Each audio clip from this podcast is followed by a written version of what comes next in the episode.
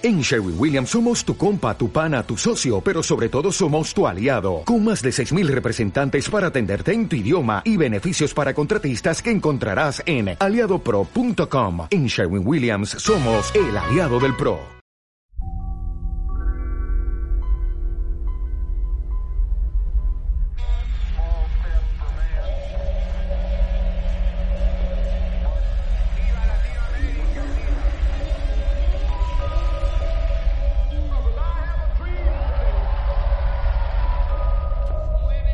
A partir de ahora estás escuchando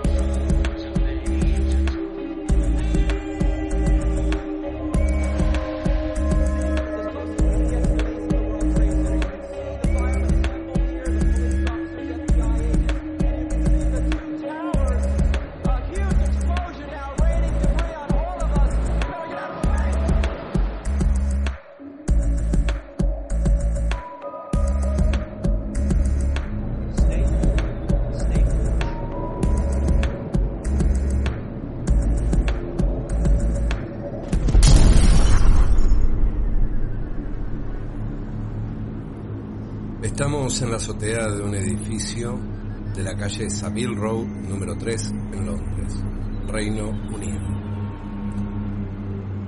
Se trata de una fría mañana del jueves 30 de enero de 1969. Los oficinistas que salen a desayunar algo y los comerciantes de la zona no se imaginan que en unos minutos el acontecimiento histórico del que serán testigos al menos sus oídos marcarán un hito en la historia de la cultura pop del siglo XX. Desde aquí arriba podemos ver a los peatones, conductores de taxis y autobuses que no son conscientes de lo que se van a perder si siguen a sus destinos, pero de eso trata el juego de la ruleta rusa del destino.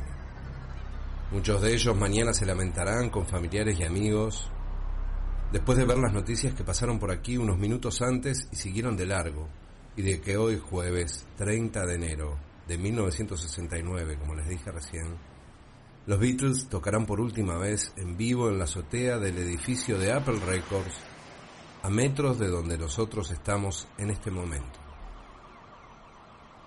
En nuestras manos tenemos el periódico de hoy, donde destacan además del clima gélido y húmedo del día, que la Junta Estatal administrará desde ahora en más los puertos de Gran Bretaña. Destaca en páginas centrales como curiosidad una promoción que reza gana unas vacaciones naranjas gratis en España. 51 días de vacaciones en la soleada España para dos personas. Rellenando un cupón y haciendo un disimulado estudio de mercado de cómo y por qué uno compra y consume estos productos españoles. Se destaca en este periódico el enojo del canciller británico Roy Jenkins con el presidente francés de Gaulle ante un veto de este último a Gran Bretaña y declara que Gran Bretaña es una potencia europea y que ni el presidente de Gaulle ni nadie podrá impedir que lo sea. Parece que el señor Jenkins reclama que el veto del mercado francés está ayudando a debilitar los esfuerzos por construir una Unión Europea. También destacan en un recuadro advertencias acerca de la gripe, qué hacer y qué medidas tomar ante síntomas como fiebre, no ir al trabajo, mantenerse en cama y tomar té caliente con limón cada cuatro horas hasta normalizar la temperatura, ya que aparentemente hay una epidemia. También se destaca el diseño lanzado por Paco Rabanne en el Paris Fashion Week del día anterior, un bikini de dos piezas para baños de medianoche, invadido según la crónica por unas flores como apliques en toda la pieza, un tanto escandalosas y bastante ridículas. También en esta sección de moda destacan el vestido con forma de portátil de mesa de luz y habla del look femenino de moda. Pero en minutos comienza lo que vinimos, en aquel edificio de enfrente que estamos viendo con tejas negras y ladrillos a la vista, tocarán por última vez los Beatles. John Lennon, George Harrison, Paul McCartney Ringo Starr subirán a la azotea a marcar un hito en la historia del rock and roll. Como pueden ver, se trata de un edificio de arquitectura victoriana de unos cinco pisos, y aunque desde nuestro ángulo no vemos bien la fachada de la planta baja, hoy, antes de subir, vimos que está pintada con un inmaculado blanco. Planta baja que está separada de la vereda por cinco escalones y unas rejas de color negro. En el subsuelo es donde ensayan y graban los Beatles. Podemos ver cuatro ventanas en cada uno de los pisos y algún movimiento en la tercera planta en este mismo momento.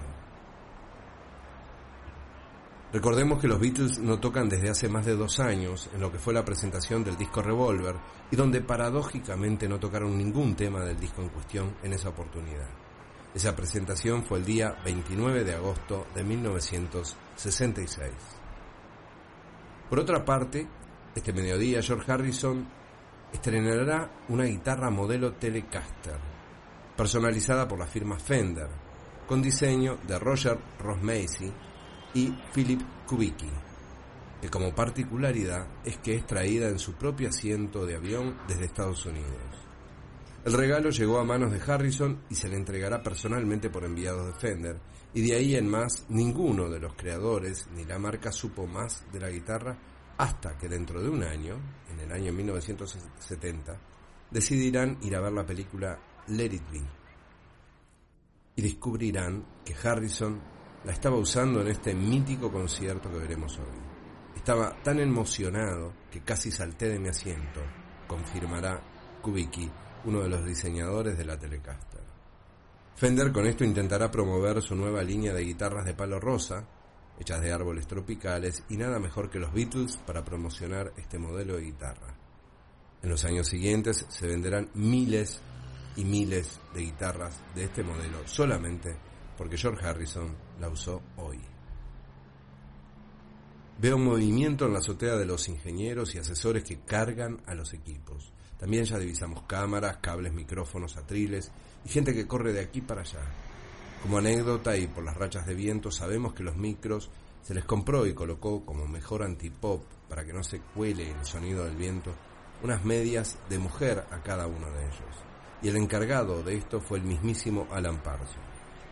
En estos momentos vemos a un técnico colocándolos. No llegamos a ver si ese técnico es Alan Parsons, el mismo Alan Parsons de Alan Parsons Project, el mismo que dentro de unos cuatro años, ahí por el año 1973, producirá en Abbey Road el mítico Dark Side of the Moon de Pink Floyd, que será el segundo disco más vendido de la historia del rock durante décadas. Desde aquí podemos divisar la batería ya casi totalmente armada de color beige y solo faltan subir los platos, donde Ringo Starr en unos minutos subirá a tocar. Ya podemos ver a Billy Preston en su teclado con dos técnicos probando el instrumento que desde aquí apenas, apenas se escucha. Si Preston ya está en el escenario, calculo que no debe faltar mucho para la entrada de los cuatro de Liverpool al escenario. Billy Preston, tecladista de las giras del mismísimo Little Richard, será el quinto Beatle, de los pocos que grabó con los Beatles y hasta compartió autoría en el exitoso Get Back, que en unos días, después del concierto de hoy, esta canción subirá directamente al número uno de todas las listas de venta del mundo y este músico es de los pocos que comparte firma de composición como The Beatles with Billy Preston. También desde aquí podemos ver al director de cámaras, ya afinando los últimos detalles de filmación con sus asistentes. Se trata de Michael Lindsay Hall, que filmará, entre otros, Hey Jude y Revolution. En definitiva, estrenará el año próximo el documental Let It Be, con el que el año que viene, en 1970, se hará merecedor de un Oscar, obviamente por la banda sonora.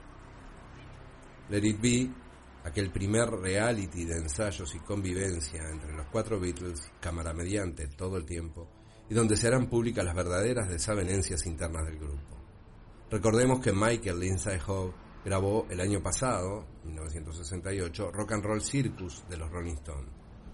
También apuntará con sus cámaras, entre otros, a Paul Simon o a Neil. Y dentro de 52 años será la principal fuente de imágenes de la película Get Back, que se estrenará en el 2021. Michael Lindsay Hogg, entre otras cosas, tiene la particularidad de ser el hijo del aclamado Orson Welles. Me imagino que una de las preguntas que todos nos hacemos en algún momento es por qué este concierto en una azotea a la vista de poco y al oído de muchos. La idea fue volver a las bases del rock and roll más crudo y menos experimentación e instrumentación. También era por parte de la banda incorporar a Billy Preston como músico fijo. Y también las cosas a nivel gerencial en Apple Records y con el manejo artístico y económico del grupo no andaban bien. Recordemos que los Beatles habían perdido a Brian Epstein, su manager y promotor de la primera época, que había muerto pocos años antes. Todo esto sería como un renacimiento, un volver a las raíces, confirmación incluida, y se llamaría Get Back. Pero terminará un poco bajo el disco Let It Be, su último disco y fin de los Beatles. Fin de una época dorada en lo artístico y en lo social.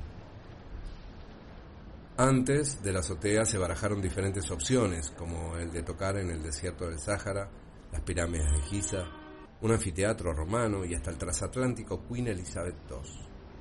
Fueron algunas de las alternativas que pasaron por la cabeza de los Beatles antes de elegir finalmente la azotea de su corporación, Apple Records. Aunque la idea no fue del todo original, ya que hace unos meses atrás en Nueva York la banda Jefferson Airplane ya había hecho algo similar. Hay varios que se acreditan el concepto de tocar en la azotea hoy. Aunque Billy Preston asegurará en el libro Beatles Year que fue John, John Lennon quien tuvo la ocurrencia, mientras que el director de cámaras, Michael Inside Hope, afirmará que fue él. Siempre quedará la duda, y aún así las primeras alternativas eran un poquito más llamativas.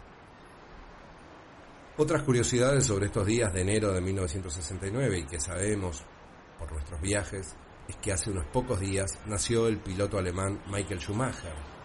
También Dave Grohl, el baterista de Foo Fighters y Nirvana, y entre otros el cantante Marilyn Manson.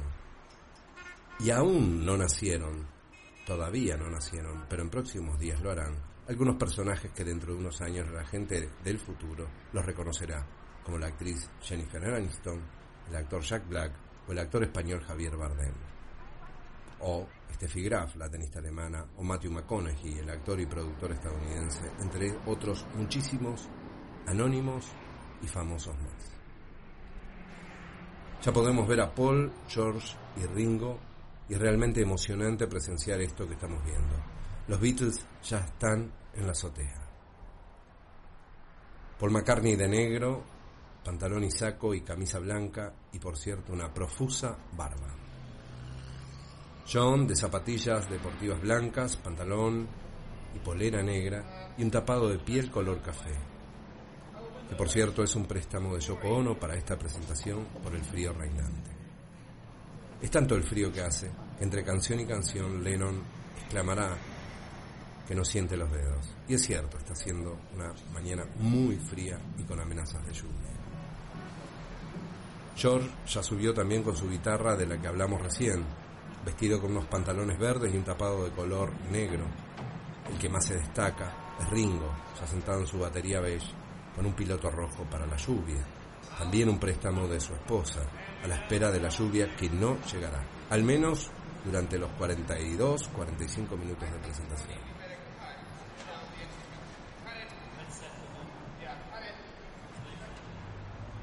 Antes de que empiecen a tocar los Beatles, les voy a recordar algunos acontecimientos que pasaron hace unos días.